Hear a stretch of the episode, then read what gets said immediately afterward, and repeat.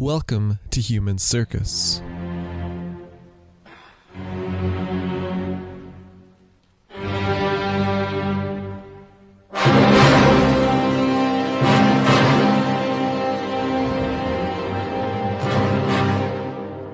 Hello, and welcome back.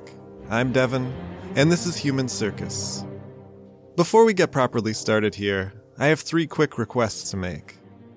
One, as you may have noticed, I'm in the midst of a series of episodes centering on the Mongol Empire. I'd love to hear from you if you have questions about the Mongols, topics you'd like to hear more about, or people whose stories you'd like told. You can reach me at humancircuspod at gmail.com or on Twitter at circus underscore human.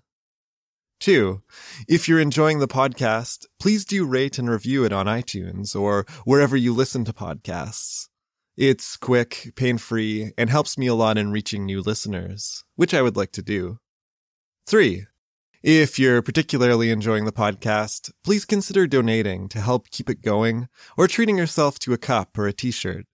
These actions are also quick and pain free, and you can find the links to do so through the podcast website at human underscore circus. Once again, that's human underscore circus dot B-L-U-B-R-R-Y dot com. Now, let's get started. It is written that in 1235, a member of the Dominican order set off from Hungary on a kind of quest. This friar Julian had learned of another older land of Hungarians, or Magyars, to the east, ones who had never left their ancestral homeland for what would be Hungary. So he went to look for them. In the course of his journey, it's said that his entire party died, one after the other, leaving him to go on alone. But he was ultimately successful, indeed finding a community of Magyars living in what he called Magna Hungaria, and finding himself entirely able to communicate with them and entirely able to hear from them of a storm approaching from the east, of an enemy that was beginning to threaten their borders. Friar Julian brought a warning to his king, Bela IV of Hungary, that they were coming, that they wanted world domination, that Rome was next, and that they were particularly aggrieved with Bela for his taking in the Kipchak refugees after the defeat by the Mongols. Two years after his first excursion, he would be unable to return the same way, for that enemy had arrived and shattered the Magyars, killing them or taking them into captivity. And as we know from last episode, in 1241, they would be in Hungary itself. Bela's army would be obliterated, and the king himself would be fleeing from town to town, desperately making deals to claw his way back into control over his kingdom. And Latin Christendom would have to take notice. There had been warnings before the Queen of Georgia had apologized in writing for her inability to contribute to the Fifth Crusade because of a barbaric invasion from the East. But now they would be scrambling to understand the new reality. A big part of that would involve the gathering of intelligence and the delivering of pleas and demands. And that would require the great efforts of human individuals exposing themselves to the unknown in unfamiliar lands, realms which had to some extent receded from their view into the haze of Plinian fantasy, Alexandrian epic, biblical time, and the tantalizing promise of the priest king Prester John. Over the last two episodes, we heard about Euro-Mongol relations through the unlikely body of Friar Carpine. We're going to continue with that theme today, touching on a couple of different diplomatic missions to and from the Mongol Empire. I'll also be covering some of the history, some of the events occurring between the Carpine mission and that of our next major traveler. When we look at the Khanate of this period, we'll see another death, another interregnum, and a new Khan. First, though, let's get ourselves caught up. I didn't spend much time last episode on saying who exactly the Mongols were, save for who they were in Carpine's view but I think it might be helpful to quickly establish the basics here before continuing. Who are we talking about when we say someone is a Mongol? The answer to this question, in a way, depends on when we ask it. You could ask the question in 1167, 1162, or maybe 1155. Those are some of the dates given for Genghis Khan's birth. Then the answer would be something like this A Mongol is a member of one of a number of independent nomadic clans seasonally migrating across a space in the north-northeast of Mongolia, with the Karyots to the south, Merkids to the northwest, Naimans to the east, and the Tatars, with whom they were constantly confused, to the southeast. There had been one before who had attempted to unite the Mongols, but there was no longer. Life revolved around the sheep and the horse, the former for meat, milk, and cheese, as well as for clothing and the construction of their tents or gers. The latter for transportation, hunting, raids, warfare, and the fermented mare's milk which they seem to have enjoyed so heavily.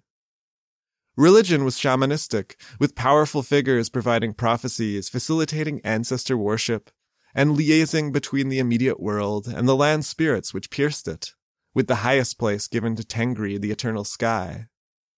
From the secret history of the Mongols, we have a sense of a world of familial feuds and cycles of violence, from which one could not entirely shield oneself, but only flee for one's life. Consider the circumstances of Chinggis's birth. A Merkid man is traveling on horseback. With him on a cart is his new wife who he is bringing home. But to his folly, he is otherwise traveling alone. Happening to spot him is another man, a Mongol who is out hawking and who, seeing the unusual beauty of the woman in the cart, rushes off to gather his two brothers. Shortly after, the Merkid sees the three brothers riding towards him and has no doubts as to their intentions. Also seeing them, his wife speaks. Do you see the look on the faces of those men? They wish to kill you. As long as you remain alive, there will be girls on the front seats of carts and women in the black covered wooden carts. If you live, you will perhaps find a girl or a woman for yourself. Save yourself. And that's often how it seemed to be in these early Mongol stories. Faced with raids, the men who could do so would escape, would evade their attackers and hope to later retake what they had lost, or just to strike a blow and return.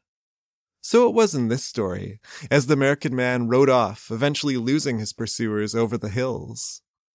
The hawker, who had brought his brothers with him, was Chinggis's father. The woman who was now led away on the cart, his mother.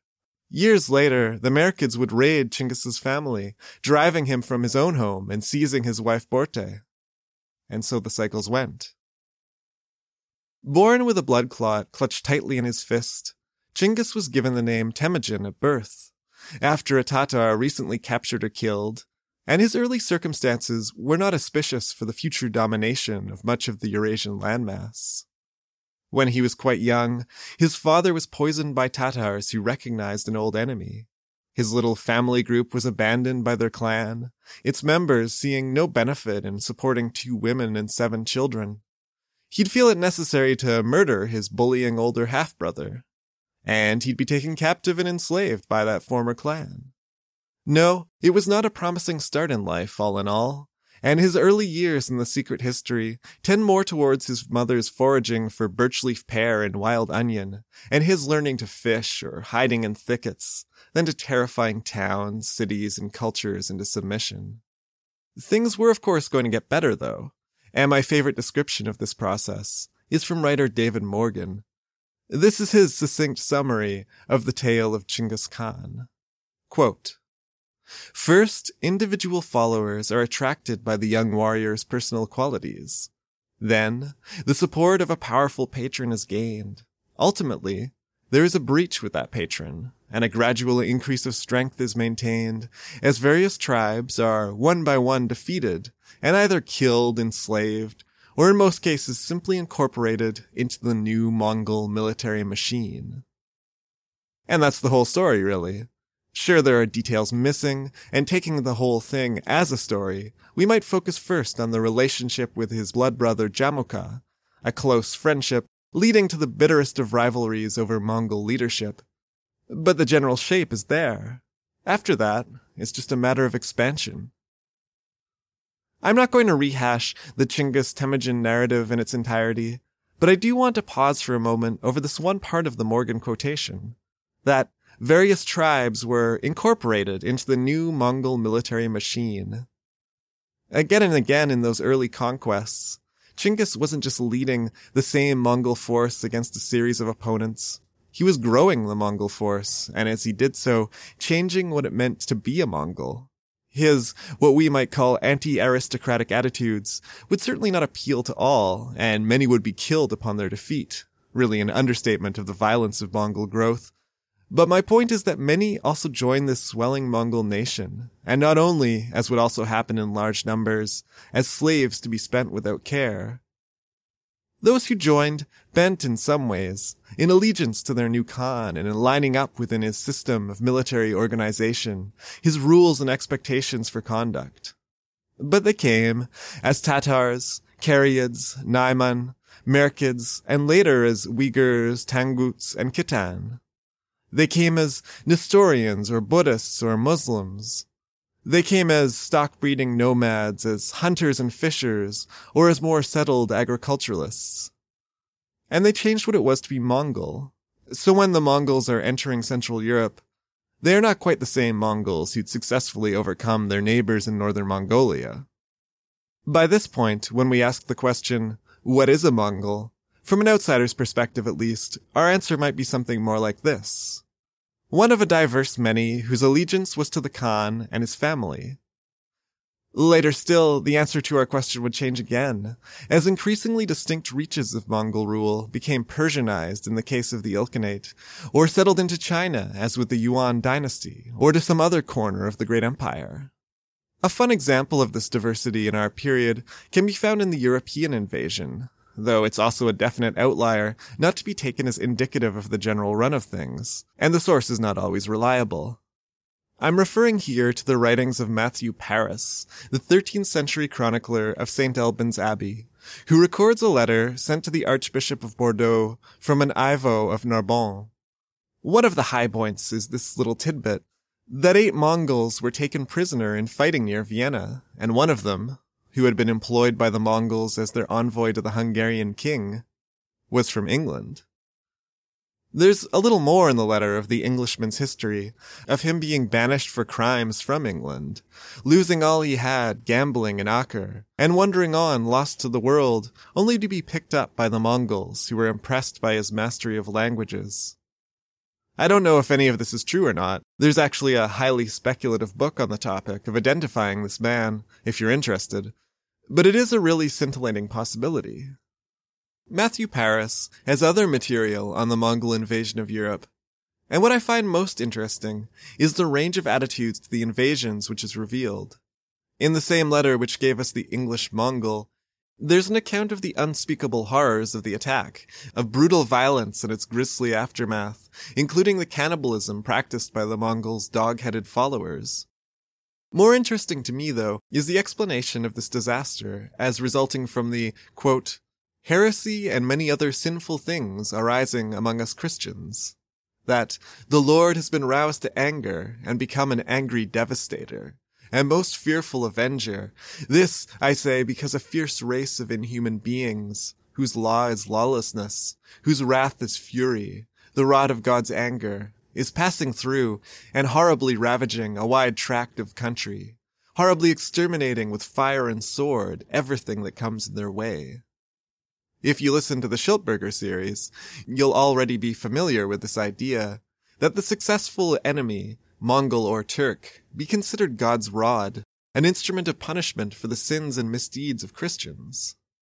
Elsewhere in the Paris writings, the recent disasters are given more earthly causes, a Jewish conspiracy is trotted out by way of explanation, along with the claim that the Jews of Europe believed these invaders to be long lost kinfolk who had been sealed up by Alexander behind the Caspian Mountains, and that some even sought to bring aid to the Mongols in the form of smuggled weapons.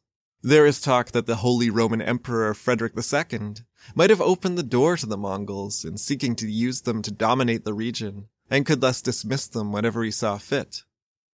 But this is dismissed by Paris as only being said by those who were jealous of the emperor, and not to be believed. On the other hand, we have Frederick accusing the Pope of turning Europe against him, and thus dividing it, crippling its ability to respond to this danger. And the Pope countered this accusation with his own, that Frederick had made some secret arrangement with the invaders. But of course, regardless of whether or not malicious intent or cooperation with the Mongols was involved, Europe was very divided, For example, Duke Frederick of Austria, a different Frederick, did not come to the aid of his neighbor in Hungary. He came to snaffle some free land in the chaos that was offered. And that was really indicative of the possibilities of any united response. An expression of Carpine's fears that Christian Europe would not be able to effectively cooperate, even in the face of such a fearsome adversary.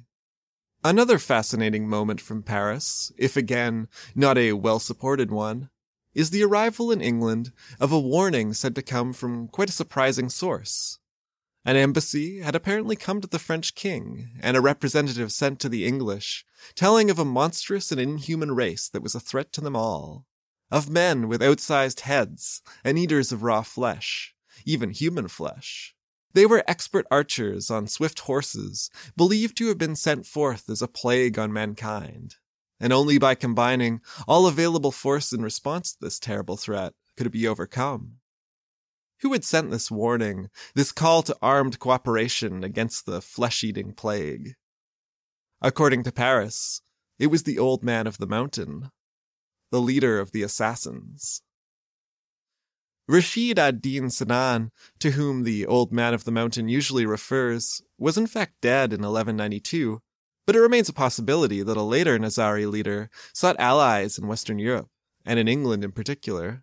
They'd had diplomatic dealings with the Crusader states, and they certainly had every reason to be concerned about the Mongols. Whoever it was that looked to England for help, though, Paris records the answer of the Bishop of Winchester, who happened to be present, and would not let them finish speaking, but rather interrupted with, quote, let us leave these dogs to devour one another, that they may all be consumed and perish. And we, when we proceed against the enemies of Christ who remain, will slay them and cleanse the face of the earth. There would be no joint Anglo-assassin anti-Mongol league born on that day. We know what happened in Eastern and Central Europe next. How, if there had been warning signs before, the Mongols now well and truly stormed into Central Europe and European consciousness, and then left. Paris seems to indicate that they were beaten back out of Hungary, which is a bit of an optimistic assessment of the strategic situation. But however the circumstances were being read, there was concern enough on the Pope's part to dispatch the religious diplomat slash spy, Friar Carpine, who we learned about over the last two episodes. And if you listen to those, then you'll remember that Carpine did not return with reassurances. Rather, he came with testimony as to the menace the Mongols posed, if any were now needed, a disturbing ultimatum from Guyuk Khan, and Carpine's own assessment that the Khan's special attentions would be turned towards Europe next. What was to be done? As I also alluded to last episode, other embassies had been sent out already. A pair of Dominicans, Ascelin of Lombardy and Simon de Saint Quentin had made their way to the commander Baichu's camp west of the Caspian Sea around the same time that Carpine was dragging himself back through Kiev, and at least one of them managed to make themselves very unwelcome. It seems Ascelin would offer neither the thrice bent knee nor any form of gifts or tribute. Instead, taking to the offensive and speaking of the greatness of the Pope and demanding the conversion of his hosts. However, this did not have the desired effect. Not at all. Baichu was apparently all for flaying the friars alive, and maybe even returning their newly stuffed skins to the Pope by way of reply. But, perhaps through the intervention of his wife, he restrained himself. Still, it was only with the arrival of Eljigade, who Guyuk had sent west with the command of his armies, that the Dominicans were really out of the woods. Eljigade packed them off with letters that echoed Guyuk's earlier sentiments, and in the company of two Mongol envoys, exactly the thing that Carpine had saw the need to avoid. Iberg and Serkis, the one possibly a Uyghur and the other a Syrian Nestorian, actually made their way to the Pope in Lyon and met with him in 1248. Oddly, those particular Mongol agents seem to have left no great mark on history, but this was not the limit of El Eljigade's diplomatic efforts.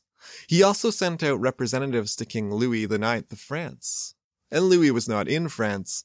Louis had ignored the Pope's pleas to stay and take on the Emperor, pleas carried by our friend Carpine, in fact. Instead, Louis was on crusade in the Holy Land. El representatives, a pair of Nestorians, caught up with Louis before he'd gotten properly settled into the business of crusading, actually intercepting him at Cyprus, and the picture they painted must have been an extremely enticing one.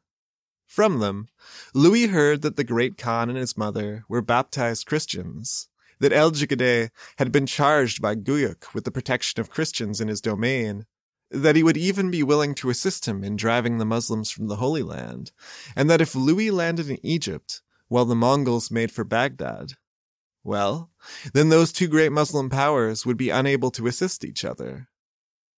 It was a clever proposal on the Mongols' part, and how could Louis resist such an offer, especially when presented to him by Christians? He sent out André de Longjumeau as part of a duo of friars, as one does, and with them gifts, letters, a purpose-built tent chapel of fine scarlet cloth, chalices, books, and wood from the true cross. It would be two years before they returned to him, their arrival delayed by, among other things, temporary imprisonment by the Sultan of Aleppo. In the meantime, Louis also had a rough go of things. For him, that was two hard years of crusading, and included imprisonment by the Ayyubid Egyptians after defeat at the Battle of Al Mansura, because while the Mongols had not yet moved on Baghdad, Louis did actually land in Egypt. Did his friars bring good news? Naturally, they brought a confused story of the Mongol nation's origins on the edges of Prester John's land. But they also brought an account of traveling past one broken city after another, the bones of its people piled on the ground, so that they wondered that the Mongols should have overthrown so many and hold power over such a great distance. They brought Louis a gift of cloth and a letter, but it did not promise the assistance that he had hoped for, that he had been promised, really. According to one source, the letter went very roughly as follows. A good thing is peace, for in a land of peace, those that go on four feet eat the grass of the field in peace, and they that go on two till the earth whence all good things in peace proceed. This is for a warning unto you, for you cannot obtain peace save from us. Prester John rose against us, and many other kings, and all of them we have put to the sword. Therefore, we bid you send us so much of thy gold and of thy silver each year, that thou mayest keep our friendship. And if you do not, then we will destroy you and your people, even as we have done to those others. Not totally supportive, then. Upon arrival, the Longjumeau mission had not been welcomed as that of an equal there to talk terms of an alliance. It had been received as a subservient power, come to offer formal submission, and the magnificent chapel tent accepted as a gesture of tribute. Louis's biographer records that the king bitterly regretted ever having sent the friars in the first place. Some interesting information did come of it all, however. There were tidbits on Mongol life, such as their riding with raw meat below their saddle, the meat worked by the meat of the horse and the weight of the rider, and then either eaten or tossed in a bag for later, a bag which was said to emit a fairly repulsive smell. There was information on the route, and on matters such as the German prisoners held by the Mongols. There was the promising news of some Christian prince among the Mongols, so powerful as to have defeated the Emperor of Persia. There was the news that Guyuk Khan was dead. And yes, this was not so long after Carpine had witnessed the Kurultai for Guyuk's elevation in August of 1246 less than two years after, in April of 1248, in fact. The exact cause of death is open to some debate, but the circumstances seem pretty well agreed upon.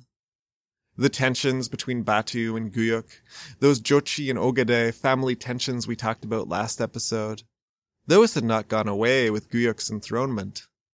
In 1248, Guyuk and Batu had moved towards one another. Batu had been summoned, but he went cautiously, he must have been suspicious of Guyuk's intentions to start with, and soon he received confirmation in the form of a warning. Then, as the pair closed, one of them died. What had happened? Longjumeau has Guyuk dying as the result of some medicine, with the suspicion cast heavily on Batu. But Ruysbroeck would hear that Batu had sent his brother on ahead, and that this brother and Guyuk had slain each other in an argument.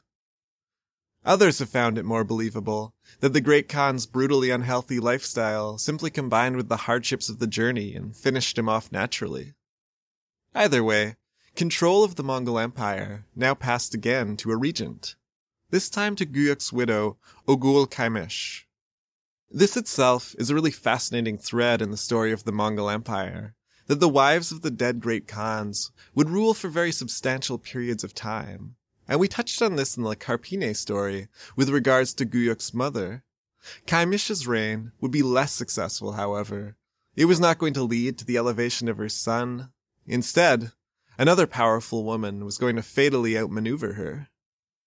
The woman in question was Sorghaghtani Beki, the widow of Chinggis's son Tolui, she had been administering to the Tolui family lands since his death in 1232, and had kept herself independent from Ogedei's repeated attempts to join their lines either through himself or his son Guyuk. And this wasn't going to be her first act in direct opposition to the Ogedei line.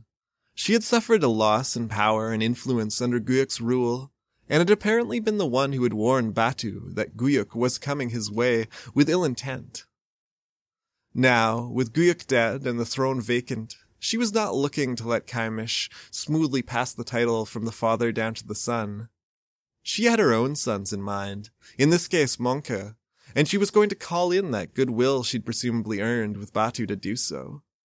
Batu, meanwhile, had no interest in seeing the Ogedei line continue to rule, and when Sorghaghtani sent Mongke to him, Batu received him favorably having likely been promised a great deal of autonomy in running his own not so little khanate corner of the world. A Kurultai was called, a Grand Council of the Mongols, but it was not your normal Kurultai. Batu called it in his home territory. He summoned the Mongol world to his own backyard to make Mongke the great Khan. And some of that world came when he called. The Jochi line was represented, of course, as were the Toluis. But of the Chagatai and Ogedei lines, all either left when they realized what was happening or never actually showed up in the first place, staving off the appointment. There is talk at this point in the chronicles of Persian historian Juvaini of, quote, those who spoke evasively and postponed in this matter, fabricating tales and inventing stories. Not to be dissuaded, Batu now sent his brother to call a second Kurultai to elect Mongke, this time in the Mongol heartland, Again, the Ogedei and Chagatai families were invited, but they still refused to endorse the validity of the event with their presence and participation. Some came late, while others dawdled to an almost unbelievable degree, stretching the bonds of acceptability to the breaking point. These were those not quite yet ready to admit defeat.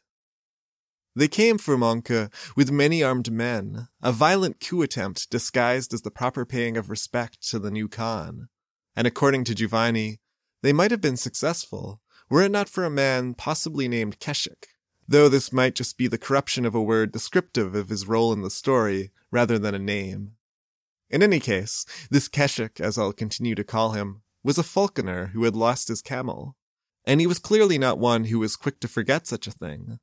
While others feasted and toasted Mongke's elevation, this Keshik searched tirelessly for his missing camel.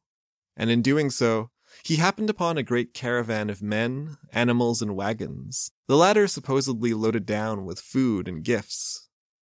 Unconcerned, Keshik persisted in seeking that camel, asking after it among these men until he happened across a broken wagon, and in aiding its driver, found it to be full of weapons.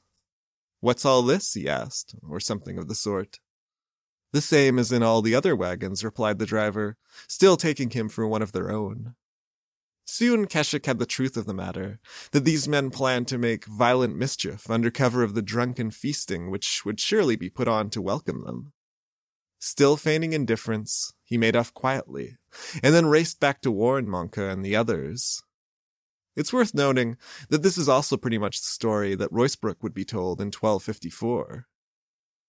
In Juvaini's telling, Keshik's urgent pleas that the festivities be set aside, and that all make ready for impending danger, are at first scarcely believed, such an act on the part of the family members being beyond the limits of comprehension. But in all tellings, defensive rings are set up, making certain that none may approach or leave.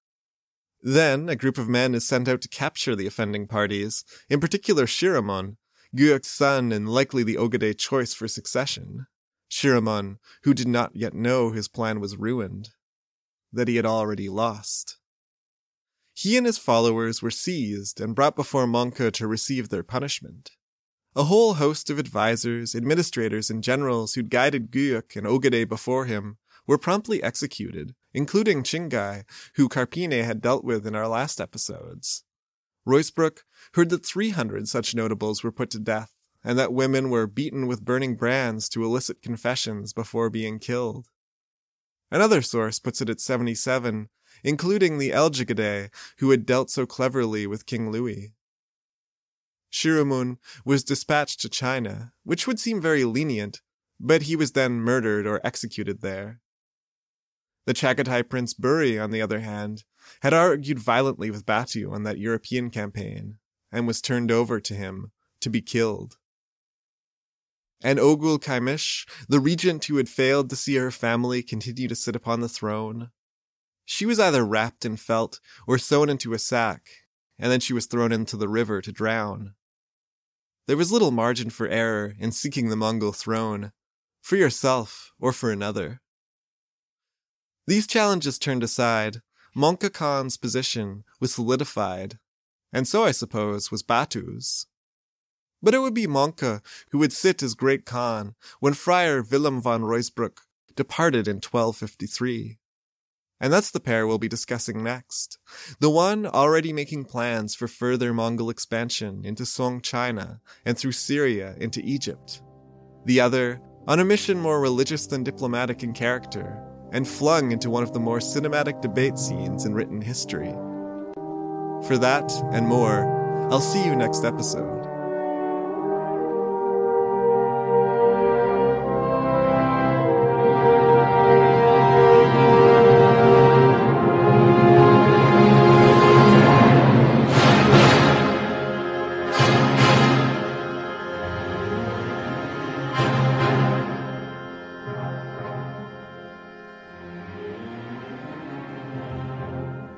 Circus will return.